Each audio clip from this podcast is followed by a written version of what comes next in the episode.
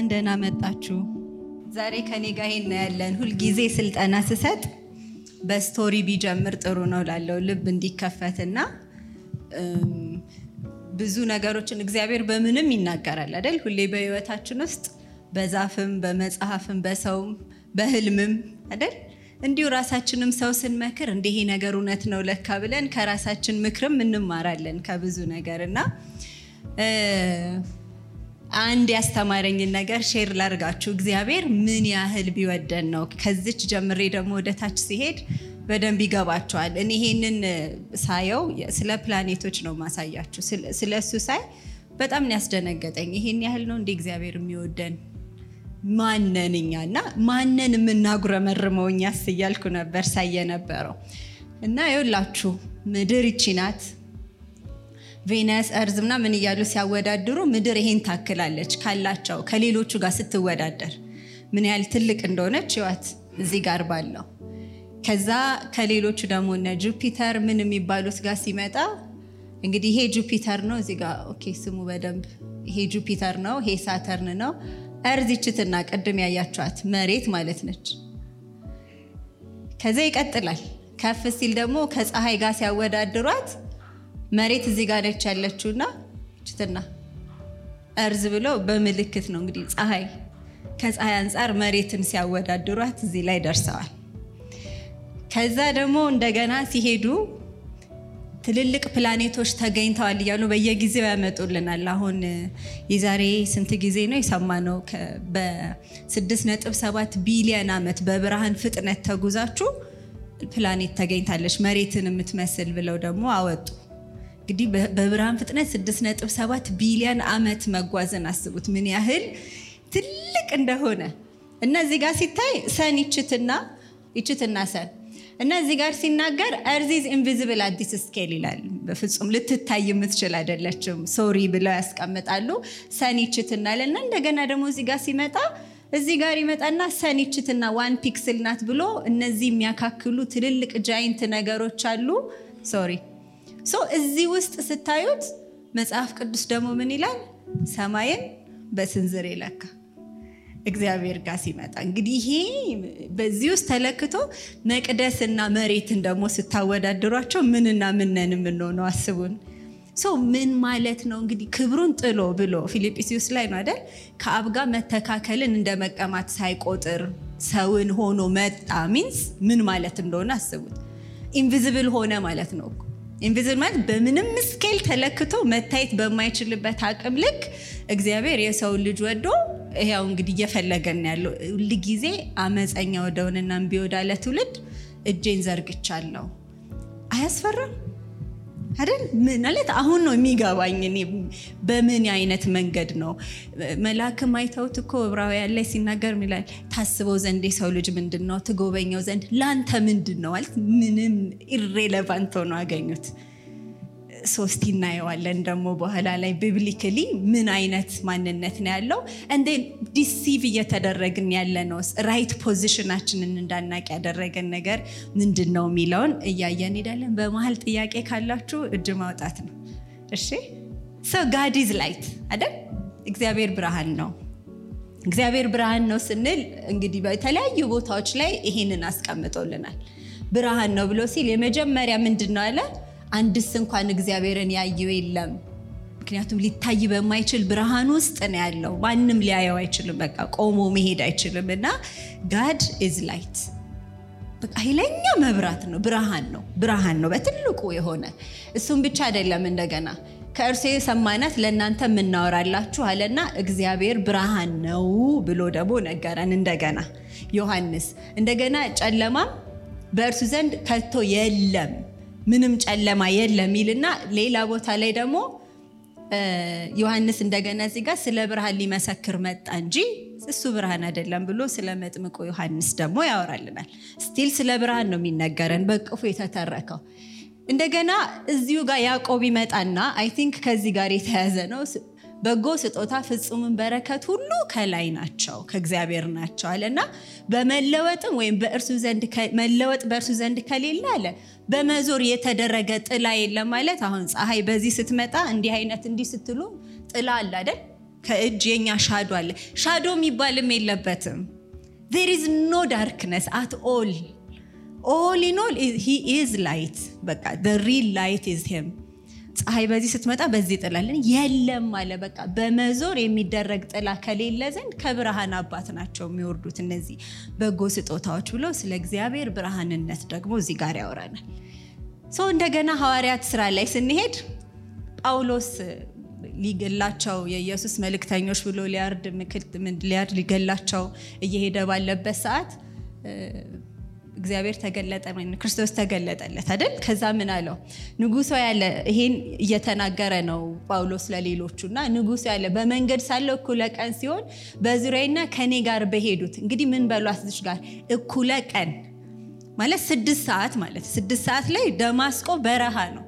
በበረሃ የነበረ ጥርር ያለ ፀሐይ አለና ምን አለ? ከፀሐይ ብሩህነት የበለጠ ብርሃን አለ። ቀና ብሎ ሰው light ኡን ሊያየው በማይችልበት ሰዓት ከዛ የበለጠ light ነው የመጣው እና ያየው ምን አይነት ጠንካራ light ሊሆን ይችላል? በጣም ትልቅ ነው። ብርሃን ነው። እግዚአብሔር ብርሃን ነው። በእርሱ ዘንድ ጨለማ የለም።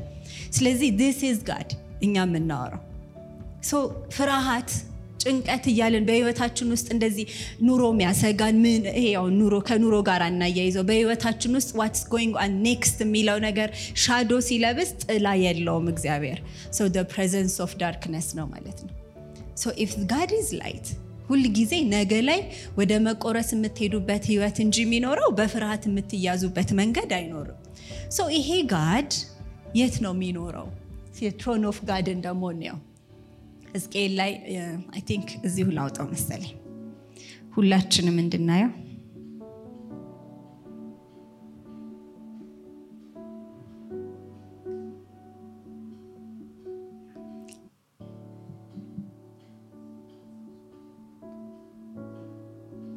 ሕዝቅኤል አንድ እንዲህ ይላል። ይታያል አይደል? I hope ሰው ወይን ያነበዋለሁ እዚህ ጋር ስንት ያልኩት? ከሶስት ጀምረን እናንብበው። የእግዚአብሔር ቃል አለ ምን ይመስላል? እስቲ የእግዚአብሔር kingdom እንደው ዝም ብሎ የገባንበት የወጣንበት እንዳይሆን የሴጣን deceptions ምንድን ነው? እኛስ rightful place ኣችን እንዴት ይዘን እንሂድ ስንል መጀመሪያ who is God who are እዛ ውስጥ ያሉትን የሚለውን በደንብ እያብራራ እንድናየው ነው። የእግዚአብሔር ቃል አለ በከለዳውያን ሀገር በኮቦር ወንዝ በቡዝ ልጅ ወደ ካህን ወደ ሕዝቅኤል መጣ። የእግዚአብሔርም እጅ በእኔ ላይ ነበረች እኔም አየው እኔም አየው እነሆም አለ ከሰሜን በኩል አውሎ ነፋስና ታላቅ ደመና የሚበርቅም እሳት መጣ አለና በዙሪያው ጸዳል ነበር። ጸዳል አለ light ማለት ነው። there light። ከዛ በመካከሉ አለ በእሳት ውስጥ እንደሚብለጨለጭ የወርቅ ምስያ ነበረ። በብርሃን ውስጥ የሚብለጨለጭ ወርቅ ነበር ሲያየው በመካከልም አለና የአራት እንስሶች አምሳያ ወጣ። ኪሩቤሎች ብለን የምንላቸው በመጽሐፍ ቅዱስ ኪሩቤሎችን የአራቱ ድንጋዮች ይላቸዋል፣ እንስሳት ይላቸዋል፣ ኪሩቦች እያለ ነው የሚያስቀምጣቸው። እነዚህ ከመላእክት በጣም የተለዩ ናቸው። ዙፋኑን የሚሸከሙት እንደሆነ ነው የሚናገረው እና አሁን ሕዝቅኤል በራእይ ያለው ነገር ምንድን ነው? የእግዚአብሔር ኪንግደም ምን ይመስላል ዙፋኑ ምን ይመስላል የሚለውን ነው እዚህ ላይ እያሳየን የሚመጣው። ምን የሚያብለጨልጭ ምስያ ነበር በመካከልም አራት እንስሶች አምሳያ ወጣ፣ መልካቸውም እንደዚህ ነበረ። አንዱም እያንዳንዱም አራት አራት ፊት፣ ለእያንዳንዱም አራት አራት ክንፍ ነበሩት። እግሮቻቸው ቀጥ ያሉ ነበሩ። የእግሮቻቸውም ኮቴ እንደ ጥጃ እግር ኮቴ እንደተወለወለም ናስ ይብለጨለጭ ነበር።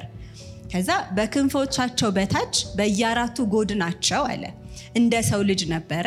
ለአራቱም እንደዚህ አይነት ክንፍ ነበሯቸው፣ ክንፎች አሏቸው። ከዛ ክንፎቻቸው እርስ በርስ የተያያዘ ነበር፣ በየአቅጣጫው የተያዘ ነበር። ሲሄዱም አይገለማመጡም፣ እንደዚህ እንደዚህ አይሉም። ፊት ለፊታቸውን እያዩ ነበር የሚሄዱት። የፊታቸው አምሳያ አንዱም እንደ ሰው የፊታቸው አምሳያ እንደ ሰው ነበር። አራቱም በስተቀኛቸው እንደ አንበሳ ናቸው። በስተግራቸው እንደ ላም ፊት ነበራቸው። ለአራቱም ደግሞ የንስር ፊት ደግሞ ነበራቸው። ክንፎቻቸውን በላይ ተዘርግቶ ነበር። በእያንዳንዱም ሁለት ሁለት ክንፎቻቸው የተያዙ ነበሩ። ሁለት ሁለትም ገላቸውን ይከድኑ ነበር ከብርሃኑ የተነሳ። ከዛስ እያንዳንዱም ወደፊት ቀጥ ብሎ ሄድ ነበር፣ መንፈስም ወደሚሄድበት ሁሉ ይሄዱ ነበር፣ ሲሄዱም አይገለማመጡም አለና በእንስሶቹ መካከል ቀላይ ቅድም ያልነውን የሚነድ እሳት ፍምስያ ነበረ። በእንስሶቹ መካከል ወዲያና ወዲህ የሚሄድ እንደ ፋና ያለ ምስያ ነበረ።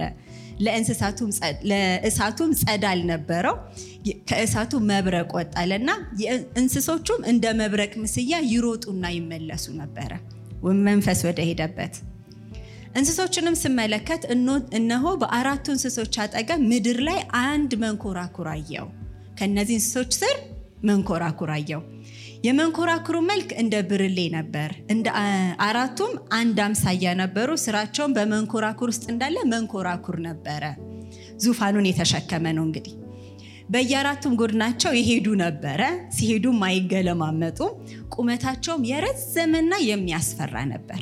የአራቱም ክበብ ዙሪያው በአይን ተሞልቶ ነበር፣ ክንፎቻቸው እንዳለ። እንስሶቹም በሄዱ ጊዜ መንኮራኩራቸው በአጠገቡ ይሄድ ነበር። እንስሶቹም ከምድር ከፍ ከፍ ባሉ ጊዜ መንኮራኩሩም ከፍ ከፍ ይል ነበር። መንፈሱ ወደሚሄድበት ሁሉ እነርሱ ሄዱ። የእንስሶቹ መንፈስ መንኮራኩሮች ውስጥ ነበርና መንኮራኩሮቹ በእነርሱ አጠገብ ከፍ ከፍ አሉ። ከዛ የእንስሶቹ መንፈስ በመንኮራኩር ውስጥ ነበርና እነዚያ ሲሄዱ እነዚህ ይሄዳሉ፣ እነዚህ ሲቆሙ እነዚያም ይቆማሉ። ከምድር ከፍ ከፍ ሲሉ መንኮራኩሮቹ በአጠገባቸው ከፍ ከፍ ይሉ ነበር። እንስሶች በእንስሶቹ ላይ አለ። ከዛ አሁን እነዚህን ከታች ከጎን ያለውን ከጠቀሰ በኋላ በእነዚህ አራት እንስሶች እላይ ደግሞ አለ የሚያስፈራ በረዶ የሚመስል የጠፈር አምሳያ ነበር፣ እንደ ዳመና የሚመስል ከዛስ ተዘርግቶ ነበር። ከጠፈሩም በታች ክንፎቻቸው እርስ በርስ ተቃንተው ነበር። ለእያንዳንዱም ገላውን የሚከድኑ ሁለት ክንፎች ነበሩት።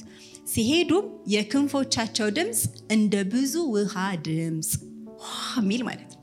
ሲሄዱ ድምፅ እንደ ሁሉን የሚችል አምላክ ድምፅ እንደማን ሁሉን የሚችል አምላክ የእግዚአብሔር ድምፅ ማለት ነው አይደል? በተንቀሳቀሱ ጊዜ እንደ ሁሉን የሚችል አምላክ ድምፅ አይነት አላቸው እነዚህ መንኮራኩሮች። እግዚአብሔር ሲናገርና እነዚህ ሲናገሩ እኩል አይነት ድምፅ ነው ያላቸው ማለት ከክብሩ የተነሳ በኋላ ላይ በጣም አገናኝላችኋለሁ ይህን ሲሄድ እንደ ታላቅም ሰራዊት ድምፅ ሆኖ ሰማሁ። ሲቆሙ ክንፎቻቸውን ዝቅ ዝቅ ያደርጉ ነበር ካለ በኋላ በራሳቸው ላይ ካለው ጠፈር ቅድም ያልነው ጸዳል በላይ ድምፅ ተሰማ። ሲቆሙም ክንፎቻቸውን ዝቅ ዝቅ ያደርጉ ነበር።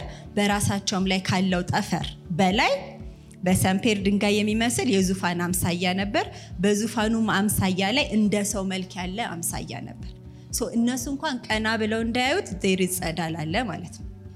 ብርሃን ማንስ ማንም እንኳን እግዚአብሔርን ያየው የለም። ዙፋኑን የሚሸከሙት እንኳን በዓይኗቸው አላዩትም። ይሄንን ከወገቡም አምሳያ ወደ ላይ የሚብለጨለጭ የወርቅ አምሳያው ከወገቡም አምሳያ በታች እንደ እሳት ምስያ አየው። በዙሪያውም ጸዳል ነበር። በዝናብ ቀን በደመና ውስጥ እንደ ቀስተ ደመና አምሳያ እንዲሁም በዙሪያ ያለ ጸዳል አምላክ ነበረ። የእግዚአብሔር ክብር ምሳሌ መልክ ይህ ነበረ። ባየውም ጊዜ በግንባሬ ተደፋው፣ የሚናገረኝንም ድምፅ ሰማው ብሎ እዚህ ጋር ይናገራል። ወዲያው ደግሞ ራእይ አራት ላይ ራሱኑ ያጠነክርልናል። አብሬ አያይዤ ከዛ እናወራለን። ምዕራፍ ሁለት ላይ ይሄኛውም ዮሐንስ በተራራ ላይ ቁጭ ብሎ ወደፊት የሚሆነውን አሳያሃለሁ ብሎት ኢየሱስን ባየ ጊዜ እንደሞተ ሰው ሆንኩ ያለው ክብሩን ካየው ካረገ በኋላ ክብሩን ካየው በኋላ የተናገረው ነው። ምን ይላል? ወዲያውም በመንፈስ ነበርኩ፣ እነሆም በዙፋን በሰማይ ቆሟል፣ በዙፋኑም ላይ ተቀማጭ ነበር አለ። ተቀምጦም የነበረው መልአክ የኢያስጴድና ይቅርታ፣ እዚህ ላይ የአማርኛዎቹ እንቁ ይመስል ነበር። መልኩም መግረድን የመሰለ ቀስተ ደመና በዙፋኑ ዙሪያ ነበር አለ። በዙፋኑም ዙሪያ 24 ዙፋኖች ነበሩ። እንግዲህ በትልቁ ዙሪያ 24 የተቀመጡ ዙፋኖች ነበሩ። በዙፋኖቹም ላይ ነጭ ልብስ ለብሰው በራሳቸው የወርቅ አክሊል ደፍተው ሌሎች እዛ ላይ ደግሞ 24 ሽማግሌዎች ነበሩ። እንግዲህ የቅድሙን ዙፋን አይታችሁታል ሕዝቅኤል ላይ። አሁን ደግሞ ዮሐንስ ሲያይ ከዛ ከተባለው ዙሪያ ደግሞ 24 ዙፋኖች አሉ። 24ቱም ዙፋኖች ላይ ደግሞ 24 ሽማግሌዎች ነበሩ። ከዙፋኑ መብረቅ ድምፅና ነጎድጓድ ይወጣል። በዙፋኑም ፊት ሰባት የእሳት መብራቶች ይበሩ ነበር። እነሱም ሰባቱ የእግዚአብሔር መናፍስት ናቸው። በዙፋኑም ፊት ብርሌ የሚመስል የብርጭቆ ባህር ነበረ። በዙፋኑ መካከል በዙሪያውም ዙሪያ ከፊትና ከኋላ ዓይኖች የሞሉባቸው አራት እንስሶች ነበሩ። ከዛ ጸዳል ዙሪያ የነበሩ ቅድም ያልነው የፊተኛው እንስሳ አንበሳን ይመስላል። ሁለተኛው ጥጃን፣ ሶስተኛው እንስሳ ደግሞ ሰው ነበር። አራተኛው እንስሳ የሚበረውን ንስር ይመስላል። አራቱ እንስሶች እያንዳንዳቸው ክንፎች ነበሯቸው። በዙሪያቸው በውስጣቸው ዓይኖች ሞልተውባቸዋል። ቅዱስ ቅዱስ ቅዱስ የነበረና የሚመጣ ሁሉን የሚገዛ አምላክ እያሉ ቀንና ሌሊት አያርፉም። እንስሶቹ በዙፋኑ ላይ ለተቀመጠው ከዘላለም እስከ ዘላለም በሕይወት ለሚኖረው ለእርሱ ክብርና ጉዳሴ ምስጋና በሰጡት ጊዜ ዙፋኑን እሱን የሚያመሰግኑ በሰጡት ጊዜ አለ 24ቱ ሽማግሌዎች በዙፋን ላይ በተቀመጠው ፊት ወድቀው ከዘላለም እስከ ዘላለም በሕይወት ለሚኖረው እየሰገዱ ጌታችንና አምላካችን ሆይ አንተ ሁሉም ፈጥረሃል፣ ስለ ፈቃድም ሆነዋል፣ ተፈጥረዋል። ክብር፣ ውዳሴ፣ ኃይልም ልትቀበል ይገባሃል እያሉ በዙፋኑ ፊት አክሊላቸውን ያኖሩ ነበረ። እንግዲህ የእግዚአብሔር ትልቁ የክብር መንገድ ብለን የምንለው እንግዲህ ዙፋን አስቡ። ማንም እንደፈለገ የሚወጣበት አይደለም። it's the light እነሱ ማየት የማይችሉት በክንፎቻቸው እየሸፈኑ በፍርሃት የሚያመሰግኑበት ቦታ that's the kingdom of God ይሄን ይመስላል። እንግዲህ everyday ያለው ሌላ ቦታ ላይ ምን ይላል? እሺ ይሄንን ያነበብኩላችሁ። ስለዚህ የእግዚአብሔር ዙፋን ሲባል በእነዚህ በ24ቱ ሽማግሌዎች ቀጥሎ እልፍ አላፍ በሆኑ ደግሞ መላእክቶች I think ራእይ አምስት ላይ ስትሄዱ ደግሞ ከነሱም ጀርባ ሆነው በዙፋኑም ዙሪያ ሆነው እልፍ አላፍ መላክ ለቁጥር የሚያዳግቱ ቅዱስ ቅዱስ ቅዱስ እያሉ የሚያመሰግኑት እልፍ መላእክቶች ነበሩ ይላል። በዚህ መንገድ ላይ መላእክት ብሎ እግዚአብሔር በመጽሐፍ ቅዱስ ላይ ሲነግረን ሲናገር ምን ይላል? በዙሪያው ያሉ መላእክቶች ተፈጠሩ ስንባል warrior መላእክቶች አሉ አይደል? መልእክተኛ መልእክት የሚሰጡ አሉ፣ ተዋጊ መላእክቶች አሉ። በ this specifically ኪሩቤሎች ምንድነው? አራቱ እንስሶች አራቱ ድንጋዮች እያልን የምንላቸው ዙፋኑን የሚሸከሙ እለት እለት ቅዱስ ቅዱስ ቅዱስ እያሉ የሚያመሰግኑት ድምፃቸው እንደ ሁሉን ቻይ ጌታ ድምፅ አይነት የሆነ ናቸው። ከብርሃን የተነሳ እነዚህ ያሉ እንደ መብረቅ ያለ ነው። devil ማን ነው ወይም ሰይጣን የምንለው የት ነበረ በዚህ ፍጥረት ውስጥ? ይሄን ስንል እስቲ ሕዝቅኤል አንድ ላይ ቅድም ከነገርኳችሁ ውስጥ አራትና 13 ላይ ያለው ልንገራችሁ። አራት ላይ ምን ይላል? እኔም አለ እነሆ ከሰሜን በኩል ታላቅ ደመና የሚበርቅ እሳት መጣ፣ በዙሪያው ጸዳል ነበራልና በመካከልም በእሳት ውስጥ እንደሚብለጨለጭ የወርቅ ምስያ ነበረ ይልና ያስቀምጠዋል።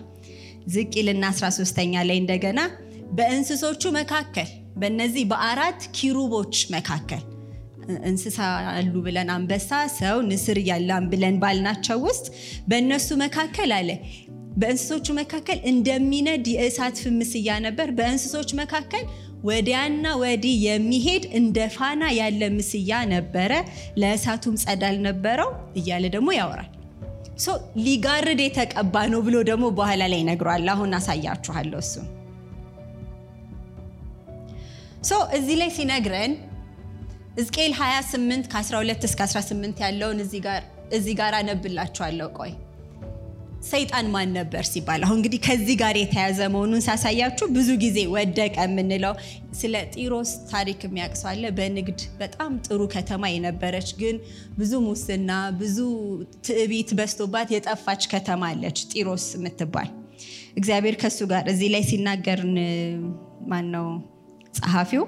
የጢሮስ ንጉሥ ብሎ ይናገራል። በትዕቢት የተሞላ ማለት ነው።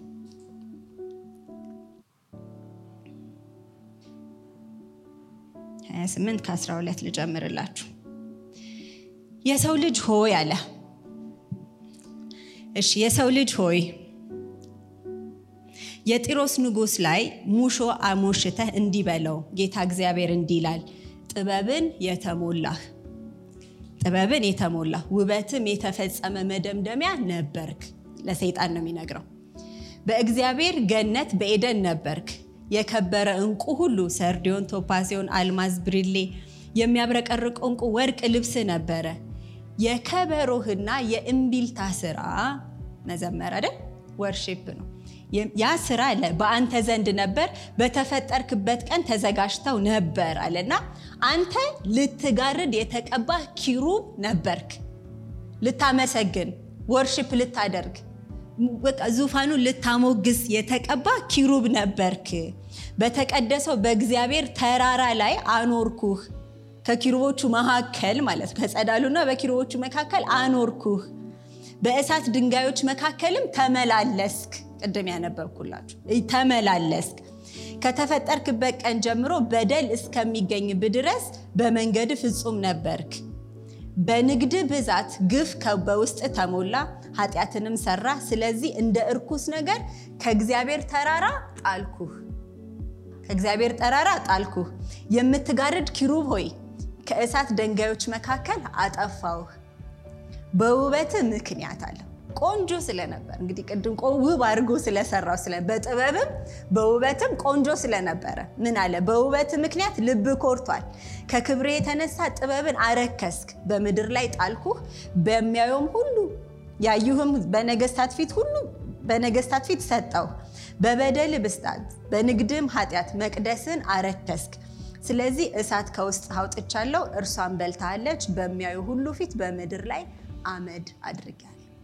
እንግዲህ የእግዚአብሔር ብርሃን የእግዚአብሔር ክብር ተጋብቶበት የነበረው አሁን እሳት ምንድን ነው? ብዙ ጊዜ መንፈስ ቅዱስን ነው አይደል የምናየው። ከውስጥ ወጣች እሷን በላችህ ብሎ ያስቀምጥለታል።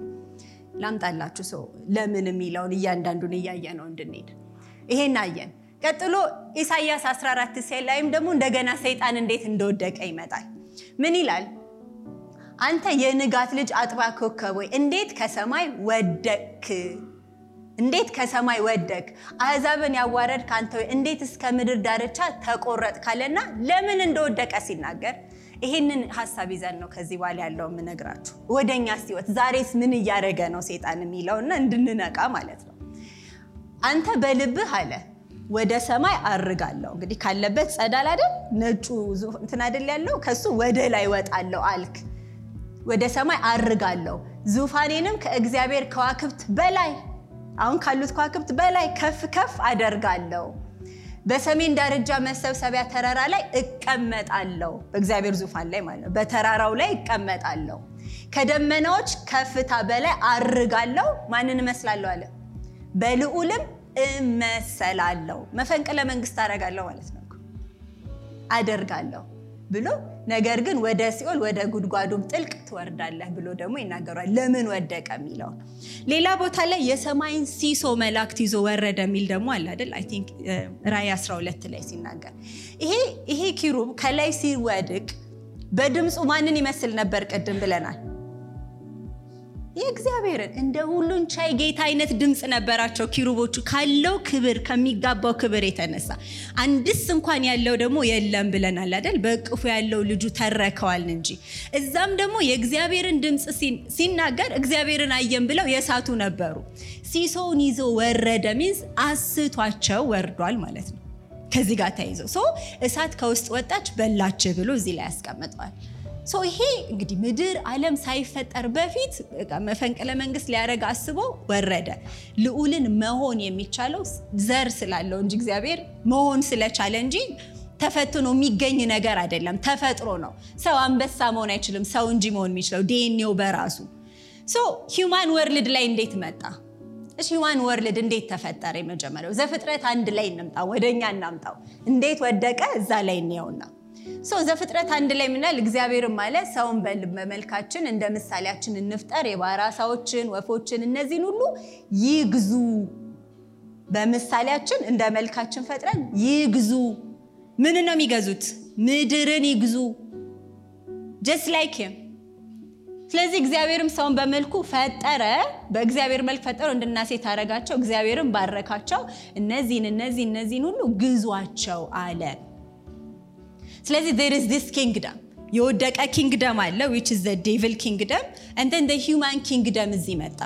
ከዛ በኋላ ያደረገው ምንድን ነው? deception comes deception ላይ ዘፍጥረት ሶስት ላይ ምን አደረገ ሰይጣን? ደሴም መጣና ሴቲቱን አላት አትሞቱም አለና አንድ አይነት ስህተት እንደተሳሳተ ነው ማሳያችሁ። እግዚአብሔር ሰይጣን እውቀት የለውም። አንድ አይነት እውቀት ነው ያለው ማግኘት መኖር ከሚለው ጋር የተያዘ ነው። ሰው እዚህ ጋር መጣና እርሷን በበላችሁ ቀን አይኖቻችሁ እንዲከፈቱ እንደ እግዚአብሔር መልካምና ክፉ ነገር እንድትሆኑ የምታውቁ እንድትሆኑ እግዚአብሔር ስለሚያውቅ ነው እንጂ አላቸው። እንደማን ትሆናላችኋለ? ስትበሉ ማንን ትሆናላችኋለ? እንደ እግዚአብሔር ክፉና ደግ ታውቃላችሁ፣ ወይም እኩል ትሆናላችሁ ነው። እኔ የማውቀውን ስታውቁ ከእኔ እኩል ትሆናላችሁ፣ ያንን ትሆናላችሁ ብሎ አለ። ከዛ ሴቲቱም ምን አለች? ክፉ ዛፉ ለመብላት ያማረ እንደሆነ አያችሁ፣ ኖሌጇን ያዘው። ዓለሟ ውስጥ ገብቶ deceive አረጋት ማለት ነው። ድሮ ስታየው ለሞት የነበረው ዛፍ አሁን ስታየው ለመብላት ያማረ የሚጣፍጥ የሚጠቅም አይን የሚያበራ የሚያስጎመጅ አለች። እዩት እንግዲህ። ለመብላት ያማረ ለአይን የሚያስጎመጅ ለጥበብም መልካም እንደሆነ አየች ማለት ዓለሟን የያዘው። ኖሌጇን የቀየረው። information የሰጣት wrong information ከዛ ወሰደች በላች፣ ከእሷም ጋር ይኑ። ከዛ የሁለቱም አይኖች ተከፈቱ፣ ራቆታቸውን ሆኑ። ከዛ ራሳቸውን አደረጉ። ከዛ እግዚአብሔር መጥቶ አዳም የት ነህ ሲለው በገነት ድምፅን ሰማሁ፣ ራቁቴን ስለሆንኩ ፈራሁ።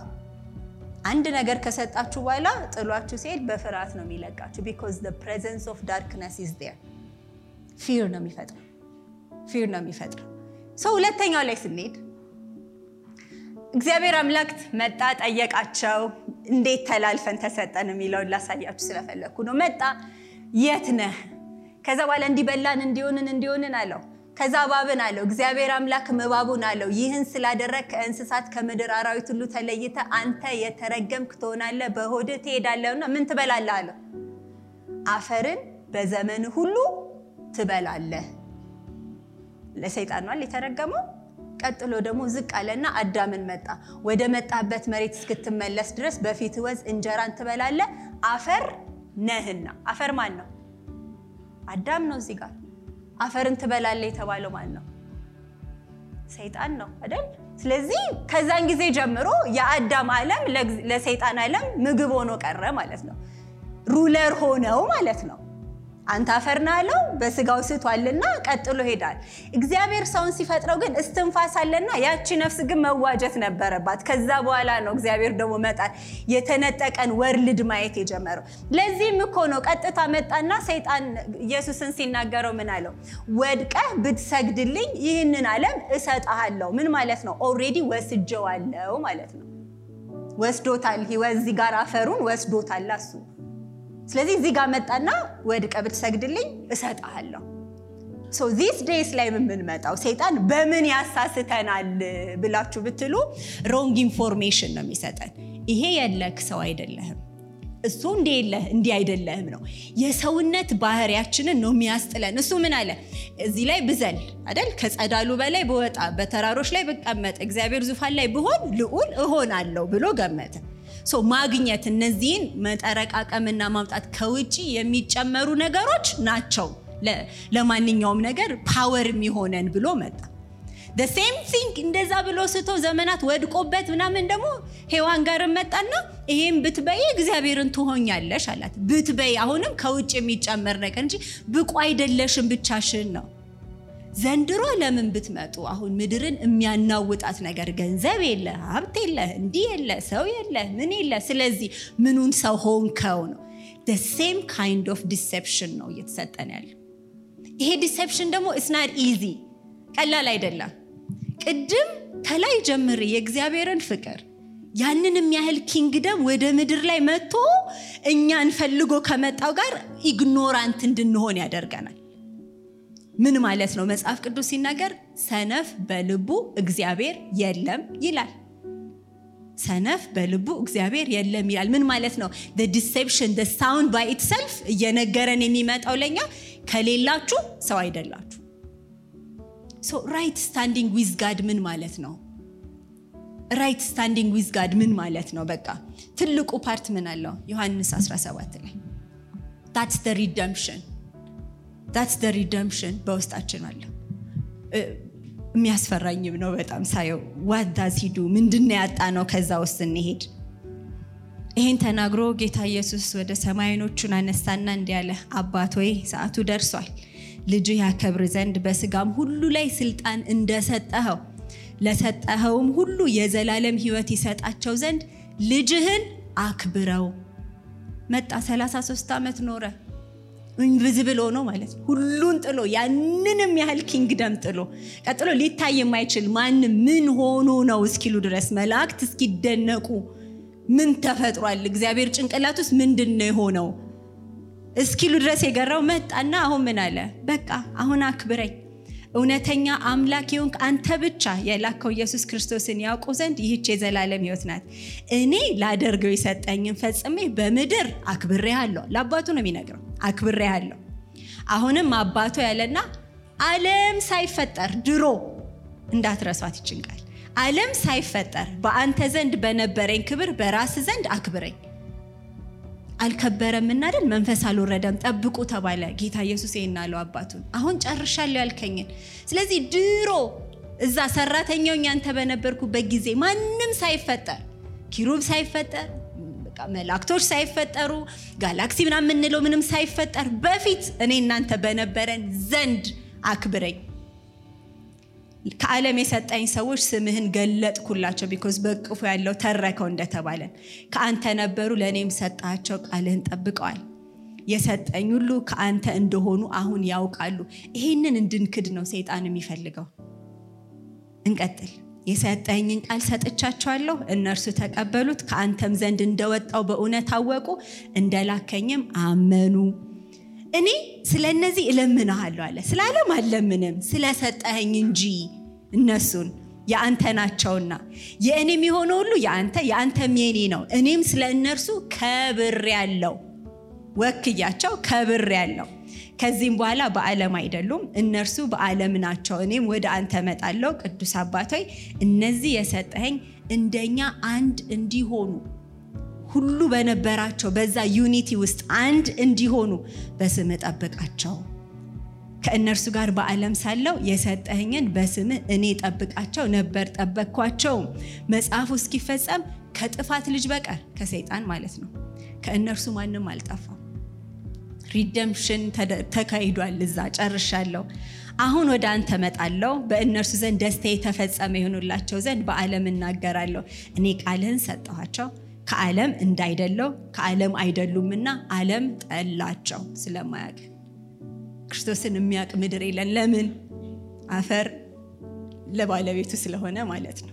ስለተሰጠ already አዳምና ሔዋን ያንን የዓለምን world ሰጥተውታል አሳልፈው ስለሰጡት ከክፉ እንድጠብቃቸው ከዓለም እንድታወጣቸው አለምንም እኔ ከዓለም እንዳይደለው ከዓለም አይደሉም። በእውነት ቀድሳቸው ቃል እውነት ነው። ወደ ዓለም እንደላከኝ እኔም ወደ ዓለም ላኳቸው። እነርሱ ደግሞ በእውነት የተቀደሱ እንዲሆኑ እኔ ራሴን ስለነሱ እቀድሳለሁ። ሁሉም አንድ የሆኑ ዘንድ ከቃላቸው የተነሳ በእኔ ስለሚያምኑ ደግሞ እንጂ እነዚህም ብቻ ስለ እነዚህ ብቻ አለምንም። አንተ እንደላከኝ ዓለም ያምን ዘንድ አባቶይ በእኔ እንዳለህ እኔም በአንተ እነርሱም በእኛ አንድ የሆኑ ዘንድ። አንተ በእኔ ነህ እኔም በአንተ እነሱም ይምጡ ከኛ ጋር አንድ የሆኑ ዘንድ ለምናሃለሁ እኛም አንድ እንደሆንን አንድ የሆኑ ዘንድ። እኔም በእነርሱ አንተም በእኔ በአንድ ፍጹማን እንዲሆኑ የሰጠኸኝን ክብር ሰጥቻቸዋለሁ። የትኛው ክብር ነው ዓለም ሳይፈጠር አክብረኝ ብሎ ያለውን እኮ ነው። ካከበረው በኋላ ዓለም ሳይፈጠር በፊት በነበረኝ ክብርን የሰጠኝን ሰጠኋቸው። ለምን ሲለው በአንድ እኛ አንድ እንድንሆን እኔም ባንተ አንተም በእኔ እንድትሆን እነሱም ከኛ ጋር ፍጹማን እንዲሆኑ ከኛ ጋር እንዲኖሩ የሰጠኝን ክብር ሰጥቻቸዋል ክብር ነው ክብር አለን። እንግዲህ ምን ሊጎለን ይችላል? ይሄንን ዲናይ እንድናደርግ ነው ሰይጣን ዲሲቭ የሚያደርገን deceiving ደግሞ knowledge የለውም እውቀት የለውም የለውም። አንድ አይነት ስህተት ነው በየጊዜው የሚሳሳተው የሚያሳስተንም ስለሌላችሁ corruption የላችሁም ነው። ግድያ ተበልጣሃል ነው አንተ ደካማ ነው። ሁሉም ላይ ብትመጡ deceiving part is same deceiving part is same አንድ አይነት ነው ሁለቱ። ስለዚህ right standing with God ከእግዚአብሔር ጋር እምነት ከምንድን ነው ይላል ከመስማት ነው መስማትስ በእግዚአብሔር ቃል በእግዚአብሔር ቃል ነው የሚታየውን ማን ያምናል ብሎ ደግሞ ሌላው ጋር ያስቀምጧል የሚታዩት ሁሉ ከማይታዩት አለም ነው የመጡት ስለዚህ የምንለው ማንን ነው ተስፋና ፍጻሜን በሰጠን የእውነትም serious kingdom ነው የተሰጠን። ዓለም ሳይፈጠር አያውቁትም። ሌሎቹ እኮ የገቡበት አይደለም። ኪሩቦቹም አያውቁትም። ሲናገሩ እኮ እንዴት ቅዱስ ቅዱስ እያሉ ዙፋኑን እያወለቁ የሰገዱለት ምንድን ነው የሰው ልጅ ትጎበኛው ዘንድ ላንተ።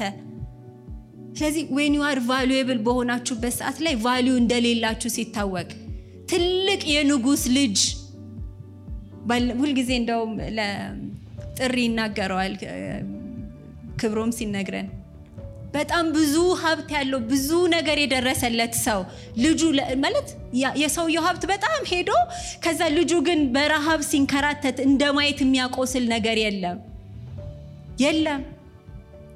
ኃጢአት ምንድን ነው ብላችሁኝ definition ንገሪኝ ካላችሁኝ missing original identity ማለት ነው።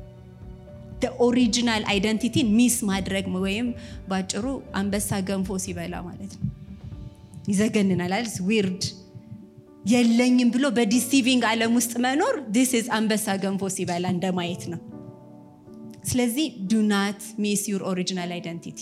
your original identity ይኸው የሰጠኝን ክብር ሰጥቻቸዋለሁ፣ እጠብቃቸዋለሁ፣ ቃሌን ሰጥቻቸዋለሁ። ያውቃሉ። በቃ ጳውሎስ እኮ ሰብኮ ሰብኮ ሰብኮ ሲሄድ እንዴ ማን ነው ያነሳባችኋል? ስዬ ስዬ ሄድኩትን ነገር ማን ወሰደባችሁ? so little things matters in your mind because ዓለማችን influenced የሆነ ነው already የሚመጡ ኖሌጆች አንዳንድ ጊዜ እንዴት እንደምናስተናግዳቸው አናውቅም። አንዳንዴ እግዚአብሔርን ስንሰድብ እናገኘዋል። እንዲህ ነው ሀሳብ ውስጥ ብዙ ነገር ነው የሚመጣው። because ነፍስ ሶስት ነገር አላት አይደል? እውቀት፣ ፈቃድ፣ ስሜት። ፈቃዳችንን ለማግኘት ነው እውቀት ላይ እና ስሜት ላይ base እንድናደርግ። ቃየልን እንኳን ምን አለው እግዚአብሔር አየና ምን ሆነ እኔ ተቆጣኸው? እኔ አልተቆጣሁም ሲል ጊዜ ኃጢአት በደጅ ታደባለች። ምን ምን ማለት ነው? ስሜትክ ላይ የተሰራ ነገር አለ። የለህም ተበልጣል የሚለው deceive የተደረክበት ነገር አለ። ፈጥነህ ንገስበት ብሎ ነገረው። ነው አልሰማውም፣ ሄደ። ዘንድሮም እንዲህ እኛ። focus on the knowledge who you are matter ያደርጋል። who you are to God። ይሄ ዝም ብሎ ምናባዊ ዓለም ላይ አይደለም የምንኖረው። የእውነትም የሞት አለ የእውነትም አይኖቹ ሁል ጊዜ እኛ ላይ የሆን ዜር ኢዝ ኪንግደም ማንም ያላየውስ በቀኙ ልንቀመጥበት የምንሄድበት ዓለም አለ። ስለዚህ ሰው ለጨለማ ፍጻሜ ሊያደርግ ይገባል። redemption redemption ያስፈልገናል። ሰው ኤፌሶን አራት 27 ላይ ምን ይላል? ለዲያብሎስ እድል ፈንታ አትስጡት። ለዲያብሎስ እድል ፈንታ አትስጡት። don't give foot step to devil እህ ከተባለ የላችሁም ውስጥ ነው የሚከተው። ብር የለም፣ ንብረት የለም፣ ሚስት የለም፣ ባል የለሽም፣ በቃ ሌሎችም አገር የለሽም፣ እንዲህ የለሽም። በየለሽም ውስጥ ከቶ ነው deceive የሚያደርገንና ወይኔ የለኝም እኮ እንድንል የደሙን ዋጋ ዋጋ እንድናሰጠው ከዛ የሚያህል ትልቅ አምላክ እኛም ብሎ እኔ እንጃ ዙፋን አነቃንቆ የመጣን አምላክ አንተ ማነህ እንድንለው የሚያደርገን ነው። ስድብ ነው፣ ስድብ ነው። ስለዚህ we wake up።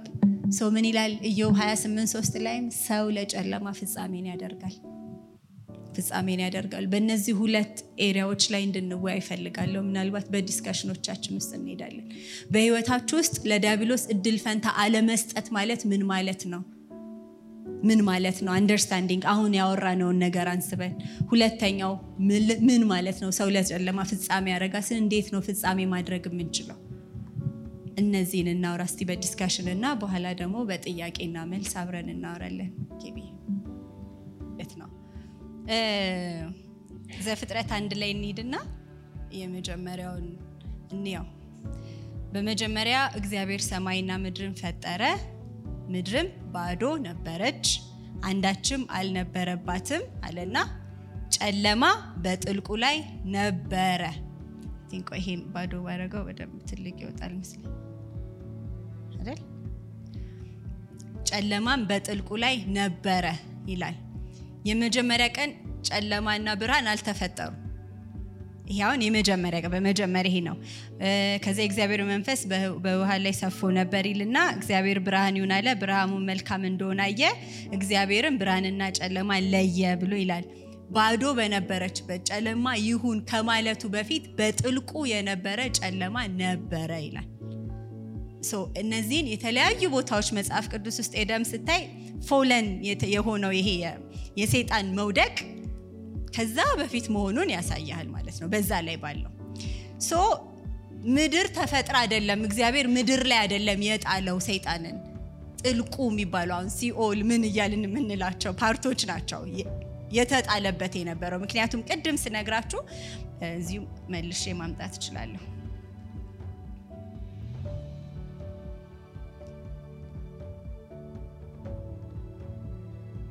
ይኸውና መጨረሻ ላይ ከደመናዎች በላይ አድርጋለሁ አልክ፣ በልዑል እመሰላለሁ አልክ አለና ከዛ ነገር ግን ወደ ሲኦል ወደ ጉድጓዱም ጥልቅ ትወርዳለህ ብሎ ደግሞ አስቀምጠውለታል። so ይሄ ጥልቅ የሚለው part ዘፍጥረት አንድ ላይ ሲመጣ ጨለማና ብርሃንን እታች ለየ እንጂ ቀናትን እንዲለዩ ብሎ ለየ እንጂ መጀመሪያ ላይ ገና በጥልቁ የነበረ ጨለማ ነበረ። that was fallen part ወደ ምድር አይደለም የጣለው እግዚአብሔር ምድር አልተፈጠረችም ነበር። ገና ምድርን ፈጠረና ከዛ የሰውን ልጅ አምጥቶ እዚህ ላይ rule እንዲያደርግ እንደ እግዚአብሔር በምሳሌ አድርጎ ፈጠረውና ሲሄድ እግዚአብሔር መንገድን ሰጥቷቸዋል።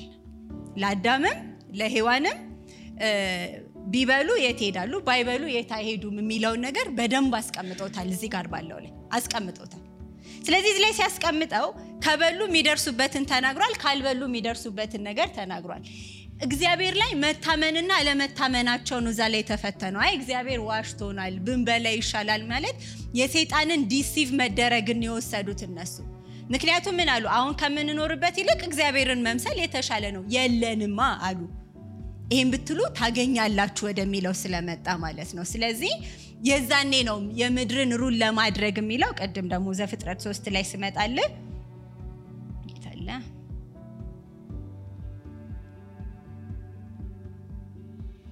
እዚህ ጋር እዚህ ጋር ስንመጣ እንግዲህ በበላችሁ ጊዜ አይናችሁ እንዲከፈቱ ብሎ ሰይጣን ነው በእባብ ተመስሎ ነው የገባው ነው እንጂ እባብ አይደለም deceive ያደረገው። ሰይጣን በእባብ ተመስሎ ሲሄድ ሶስቱንም ባገኛቸው ጊዜ ሶስቱንም እግዚአብሔር ተናግሯቸዋል። ሲናገራቸው ምን አለ? እግዚአብሔር አምላክም እባቡን አለው ሲል እንስሳ እባቡን አይደለም፣ በእባብ ውስጥ የነበረውን spirit ነው የተናገረው። that was dark ከ darkness የመጣውን devil። ስለዚህ ሲናገረው ምን አለ? እንዲነ እንዲነ እንዲነ የተረገም አፈርን ትበላለህ፣ ዘመንን ሁሉ ይህን ትበላለህ። means ምንድን ነው? ተላልፈው ተሰጥተዋል። ፈቃዳቸውን ስለሰጡ ከእግዚአብሔር ይልቅ ከእኔ ይልቅ አንተን ስለሆነ የሰሙት rule አርገሃል ነው። ምን ማለት መሰላችሁ? ኢየሱስ ጌታ ነው ስንል ምን ማለት ነው? በህይወቴ ውስጥ በአረማመዴ ውስጥ በማስበው በሚሄደው ውስጥ ዋናው አዛዥ ኢየሱስ ነው ማለት ነው። ምን ማለት ነው? ኢየሱስ የሚለኝን እሰማለው ማለት ነው። so king በቃ በቤቴ በህይወቴ ላይ እዚኛው ጋር መጥቼ ግን እግዚአብሔርን የማልሰማ ከሆነ ኢየሱስ ጌታ ነው ምል ከሆነ it's not true። ለምሰማው ነው የምገዛው። king ነው። አሁን አለቆቻችን የሚሉንን ነው የምንሰማውና የምንገዛው እና ተላልፈው ተሰጥተውሃል ነው። ስለዚህ አሁን የኃጢአት ፍሬዎች የሚባሉት ነፍስ ላይ አይደለም የሚሰለጥኑት እኮ ስጋ ላይ ነው አይደል? ዝሙት ብንል መግደል ብንል ምን ብንል ሰይጣን አቅም ያለው አሁን ምን ላይ ነው? ስጋ ላይ ነው። because አፈር ነህና ተብሎ ከምድር አፈር አበጀው ብሎ ስጋን ካደረገ በኋላ የህይወትን እስትንፋስ እፍ አለበት ይላል። ስለዚህ አፈር ነህና refer የሚያደርገው ምንድን ነው? ይሄኛው የተጠቀመበትን ማንነት ስጋን ነው ማለት ነው። ስለዚህ አሁን ዘመንን ሁሉ አፈርን ትበላለህ ሲለው እንደገና ከስር አፈር ነህና ሲለው thought influenced ዓለም ውስጥ ከተተው ማለት ነው። የሰው ልጅ ምንም በአንድ በአዳም ምክንያት ሰው ሁሉ ኃጢአት ገባ ብለን ስንነጋገር ምን ማለት ነው? ምንም ቢደረግ kingdom of devil ውስጥ ነው የምንሄደው ማለት ነው። already ተላልፎ የተሰጠ ማንነት ስላለ ለዛ ነው ruling ኡን አሳልፈን ሰጥተናል። ሆነም ቀረም በቃ that's it ያንን redeem ሊያደርግ የሚችለው ደግሞ ሊያወጣ የሚችለው ዮሐንስ 3:16 ላይ ስትሉ አንድያ ልጁን። so ከፍጥረትነት ወደ ልጅነት ነው እኮ የተሸጋገር። God created ነው እኮ የሚለው ፈጠራቸው እንጂ ወለዳቸው አይልም አዳምና ሔዋንን። so በምንም መንገድ ሊያደርገን ስላልቻለ አንድያ ልጁ ማለት ከዛ በፊት ልጅ አልነበረውም እግዚአብሔር። ከሱ ውጪ ብዙ አልነበሩትም አንድያ ልጁን እስኪሰጥ ድረስ ዓለሙን ሁሉ እንዲሁ ወደደ። አለና ወደ እኛ ሲመጣ ቀጥሎ የሆነ ቦታ ላይ ብዙ ልጆችን ይዞለት ሄዳለ። በዛ ዋጋ ምክንያት ከፈለ የነበረብንን ዕዳ የተሳሳትነውን ስህተት። ስለዚህ ስጋ ላይ የሚሰለጥን ማንነት ነው ያለው። action ደግሞ የሚደረገው በስጋ ነው። mind ኣችንን ፈቃዳችንን ስናስገዛ ለየትኛው ለእውቀት ወይስ ለስሜት የትኛው ላይ ነው dwell የምናደርገው የሚለውን ያመጣልናል። እና እዚህ ላይ እባብ ተመስሎ መጣ ስላለ address የሚያደርገው ያንን ስለሆነ ነው። ግልጽ ነው። ሰይጣን deceive የሚያደርገን በምንድን ነው? እናንተ በቂ አይደላችሁም። ከዛ በቂ የምትሆኑበትን መንገድ ፈልጉት ከውጪ ነው። ፈልጉት ከውጪ ሰው ልጅ ምናልባት ዶክተር ለመሆን ዶክተር መሆን ስላለብኝ መማር አለብኝ የሚለው የእውቀት ጥማት ሊኖረው ይገባል። እንደ ሰው ግን ጻድቅ ለመሆን የእግዚአብሔር ልጅ ለመሆን የሚጠቅሙት ነገሮች already given ናቸው። ብቁ ሰው አይደለህም ነው አንዳንዱ የሚመጣው። more እንድሰራ፣ more እንዳካፍል፣ more እንድበረታ ፈልጋለሁ ከሚለው አንጻር ሳይሆን ሁለት አይነት development mindset እና ይሄ የጎደለ mindset የምንላቸዋል። የጎደለት እኔ ምኔ ብቁ ነኝ እኔ ምኔ ይረባል። ብዙ ፕሮፌሰሮች ሆነው ብዙ ሀብት ኖሯቸው ምናምን you're not a child በቃ ምንም የምትረባ አይደለም። ልጅ ብቻ አይደለም ማትረባ ሰው ነክ ምንም የለህም ከሚለው ነገር ነው የሚጀምረው።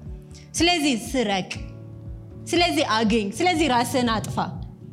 እነዚህ ሁሉ ተውቶች ገመዱን ስትስቡት የምታገኙት ኢሳያስ 14 ነው ወይም ደግሞ ሕዝቅኤል 28 ነው የምታገኙት።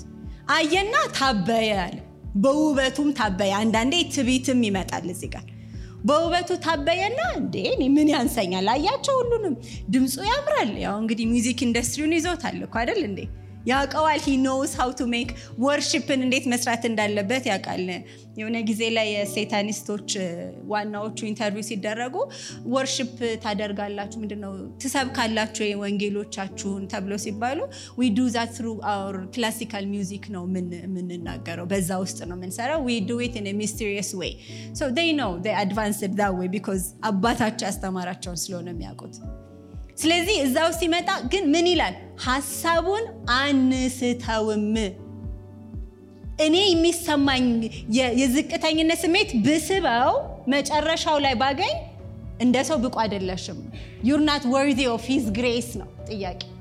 worthy አታረጊ worth አታረጊም የእሱን grace አይገባሽም። ምን ሰርተሽ አንቺ ኃጢአተኛ አይደለሽ እንዴ? እንዲህ ነሽ እኮ እንዲህ ብታረግ የተሻለ ለምን ራሽን አትገይም? you know እንዲህ አይነት deceiving mentality ዎች የሚመጡት ሀሳቡን ከማይሳተው ከሰይጣን ናቸው ከሰይጣን ናቸው። እንዴት እንለየው ነው ማሰብ ነው። ከየትኛው የተቀዳ ነው? ከሲኦል የምትጠልፉ ብሎ እኮ ያመጣዋል። የሚጨለፈው ከሲኦል ነው። knowledge እንደዚህ አጣፍጠው የሚያመጣልን ከዛ አንጻር ነው። እና ሀሳብን ጎትተን እንየው። በስንፍናችን ምክንያት ከሆነ ለማደግ ከሆነ እንማራለን። በቂ ነኝ፣ የመስጠት አቅም አለኝ፣ ይችን ራሴ ላይ ብጨምር ሌላ ሀሳብ ነው። ግን እንስ የጨለማን ሀሳብ impose የሚያደርግብን በምን እንለየዋለን ካላችሁ ደግሞ there is always fear። የሰይጣን ምክር ወደ ጆሯችን ሲመጣ there is always presence of darkness always presence of darkness ደግሞ የሚመጣው ምንድነው? fear ነው። ከፍርሃት የተነሳ ነው። መኝታ ቤታችሁን አስባችሁታል? መኝታ ቤት ስል ምን ታያችሁ? መኝታ ቤት የሚል ጽሑፍ ነው የታያችሁ ወይስ አልጋችሁ ነው የታያችሁ? አይደል? ልክ ሄዳችሁ ልትተኙ በር ጋ መብራት ቢጠፋ ምንድን ነው የምታደርጉት? ቀጥ። ለምን? ጨለማ ነዋ። የምታውቁትን ዓለም እንኳን አትራመዱበትም። ከዛ ምን ይመጣል? ድንግጥ ልጆችም ካሉ ልጆቼን ያዟቸው ባላችሁበት ሁኑ እንዲበሉ some kind of harm ይመጣል። if there is darkness fear ይመጣል። የምታውቁትን እንኳን አትራመዱበትም። so በምን እንለየዋለን deceive እየተደረግን እንደሆነ ካላችሁ የምታስቡት ቶት ራሱ የሚመጣው ነገር ከፍርሃት ጋር ነው የሚመጣው። there is a darkness light ካለስ ምንም አትፈሩ። እዚህ ጋስትሞል mirror maze የሚባል አለ ከልጆቼ ጋር ገብቼ ትንንሽ ስለሆኑ በቃ እስቲ አብሬያቸው ልግባ ብዬ level of darkness sound እዛ ውስጥ ያለው ምን አይነት ፍርሃት ፈጥሮብኝ እንደነበር ልጆቼ ፊት ፈራው አልልም። በኋላ ላይ light ኡን ሲያበሩት በቃ አልኩ፣ ተቆጣውኝ። አብሩልኝ ስል ሲያበሩት ምንም there's just መስታወት የሆነ መስታወት ነው። በቃ እንደዚህ እንደዚህ ገጥመውት ነው ያደረጉት። የሆነ አሻንጉሊት ይሄ ነው እንዲያስፈራኝ አልኩ። darkness has sound shake የሚያደርግ የሚያስፈራ ድምፅ አለ። ሰው በዛ ትለዩታላችሁ። do not ኢት። ሌላው ግን ሊሰማችሁ የሚችለው revelation አለ። light ሲኖር presence of God ሲኖር ደግሞ የሚመጡት ነገሮች መብዛት፣ ማፍራት፣ መስጠት፣ contribute ማድረግ ጋር የተያያዙ part ኦች ናቸው። ስለዚህ በዚህ differentiate ታደረጉታላችሁ እና ያ ሲመጣ no I'm a child of God ልክ ሰይጣን እግዚአብሔር ማን ነው? ኢየሱስ ሊነግረው ሲሄድ ከዚህ ውረድ እስቲ እንዲበል አይደል? ፓስተር እዚህ ሲያስተምረን ነበረ ባለፈው ከነበራችሁ። እስቲ እንዲበል ሲለው አትፈታተነኝ because he knows ያውቀዋል ከዛ ውስጥ ምን ሊመጣ እንደሚችል። እስቲ እነዚህን ዳቦዎች እንዲህ በል። you know ፈተናውን ያውቀዋል። እንዴ እግዚአብሔር አያረግም እንዴ ብለን እንድንነሳ ነው የሚያደርገን? but ይመጣል ነገሩን ስታስቡት ይመጣል። ሀሳቡን አንስተው ሁል ጊዜ የሴጣን ሀሳብ አያይዞ presence of darkness ይመጣል። እግዚአብሔር ባለበት ይቺ ጥላ የለችም። ይቺ እዚህ ያለችው ጥላ በመዞር የሚገኝ ጥላ የለው የሚከፋ ነገር እንኳን ደርሶባችሁ ጸለያችሁ ስትነሱ if there was presence of God ትታችሁት ነው የምትሄዱት። አረ ነኝ ብላችሁ እየጨዋችሁ ነው የምትሄዱት። ጥያቄ ይዛችሁ ጥያቄ ከጥያቄ ውጭ ሆናችሁ እንድትሄዱ የሚያደርገው ወይም presence of God is there ከሌለ ግን still fear አለ ማለት ነው። fear ይመጣል። so በ fear ማየትና መደርደር እንችላለን ማለት ነው። any question ጥያቄ አለው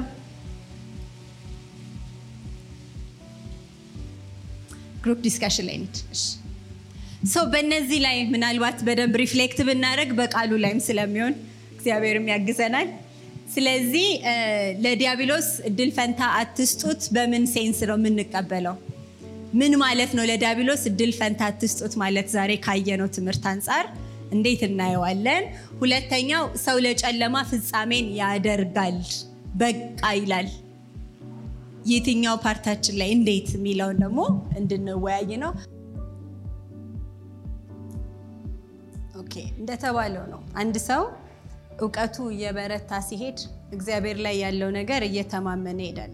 ልክ ቅድም እንዳልነው አንድ ዶክተር ዶክተር ለመሆን ሰባት ዓመት ከሰራ በኋላ እንደገና specialize ካደረገ በኋላ የሚሰራበት ነገር ላይ የበለጠ አቅም እየጨመረ እንዲሄድ የሚያደርገው ምንድን ነው time spend አይደል እዛ area ላይ ምን ያህል time spend አድርጓል የሚለውን የምናይበት area ነው። ስለዚህ ሁል ጊዜ የሰይጣንን deceiving voice ልናሸንፍ የምንችልበት አቅም ምንድን ነው when we know our rightful place በትክክልም ትክክለኛው ቦታችን የቱ ጋ ነው የሚለውን ስናውቀው እግዚአብሔር ስለኛ ምን ያስባል? ምን ያደርግልናል?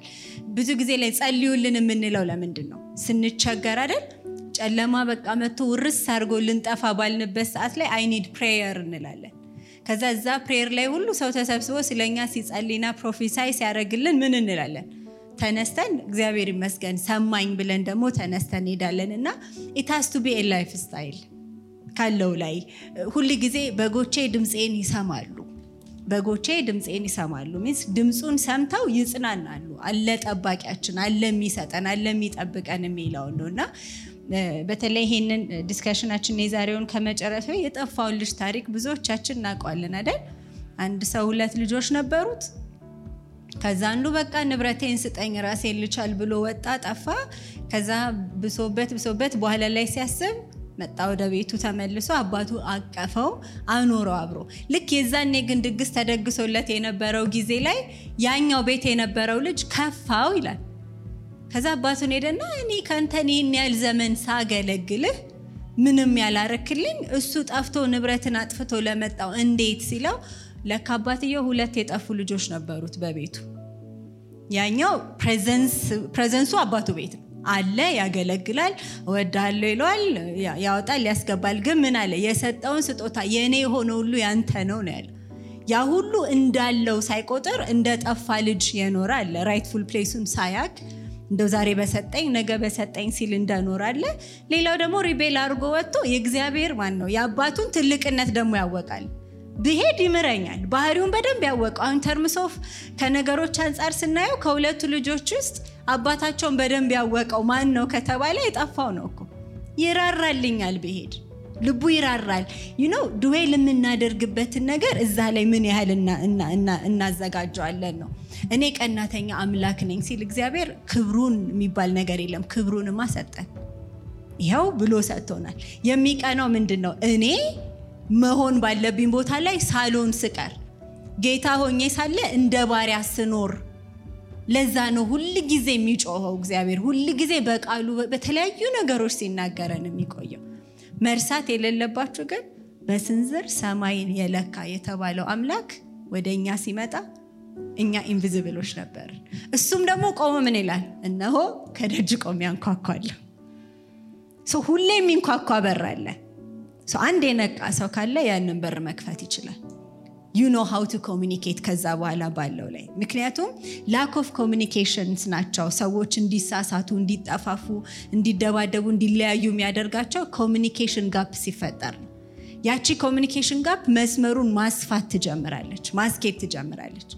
ስለዚህ do not ከወንዙ ርቃችሁ እንዳትተከሉ።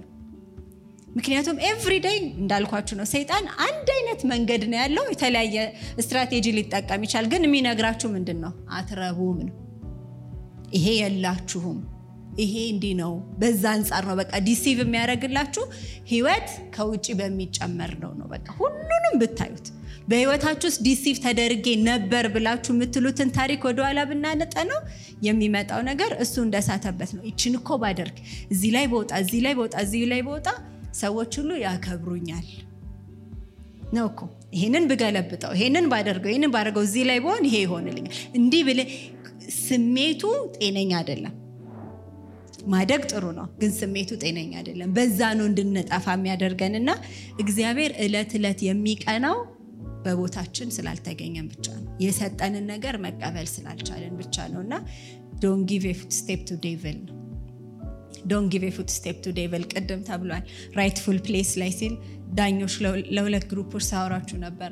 አንድ ምርጥ ዳኛ ጎበዝ ዳኛ የተሾመ እንግዲህ በ prime minister ኡ የተሾመ መንገድ ላይ እየሄደ አንድ ሌባ ከሰው ኪስ ውስጥ ሲሰርቅ ሲያገኘው እጅ ከፍንጅ ይዘውና በል ሁለት ዓመት ፈርጄብሃለሁ ቢለው ይሆናል ልቀቀኝ ብሎት ነው የሚሄደው።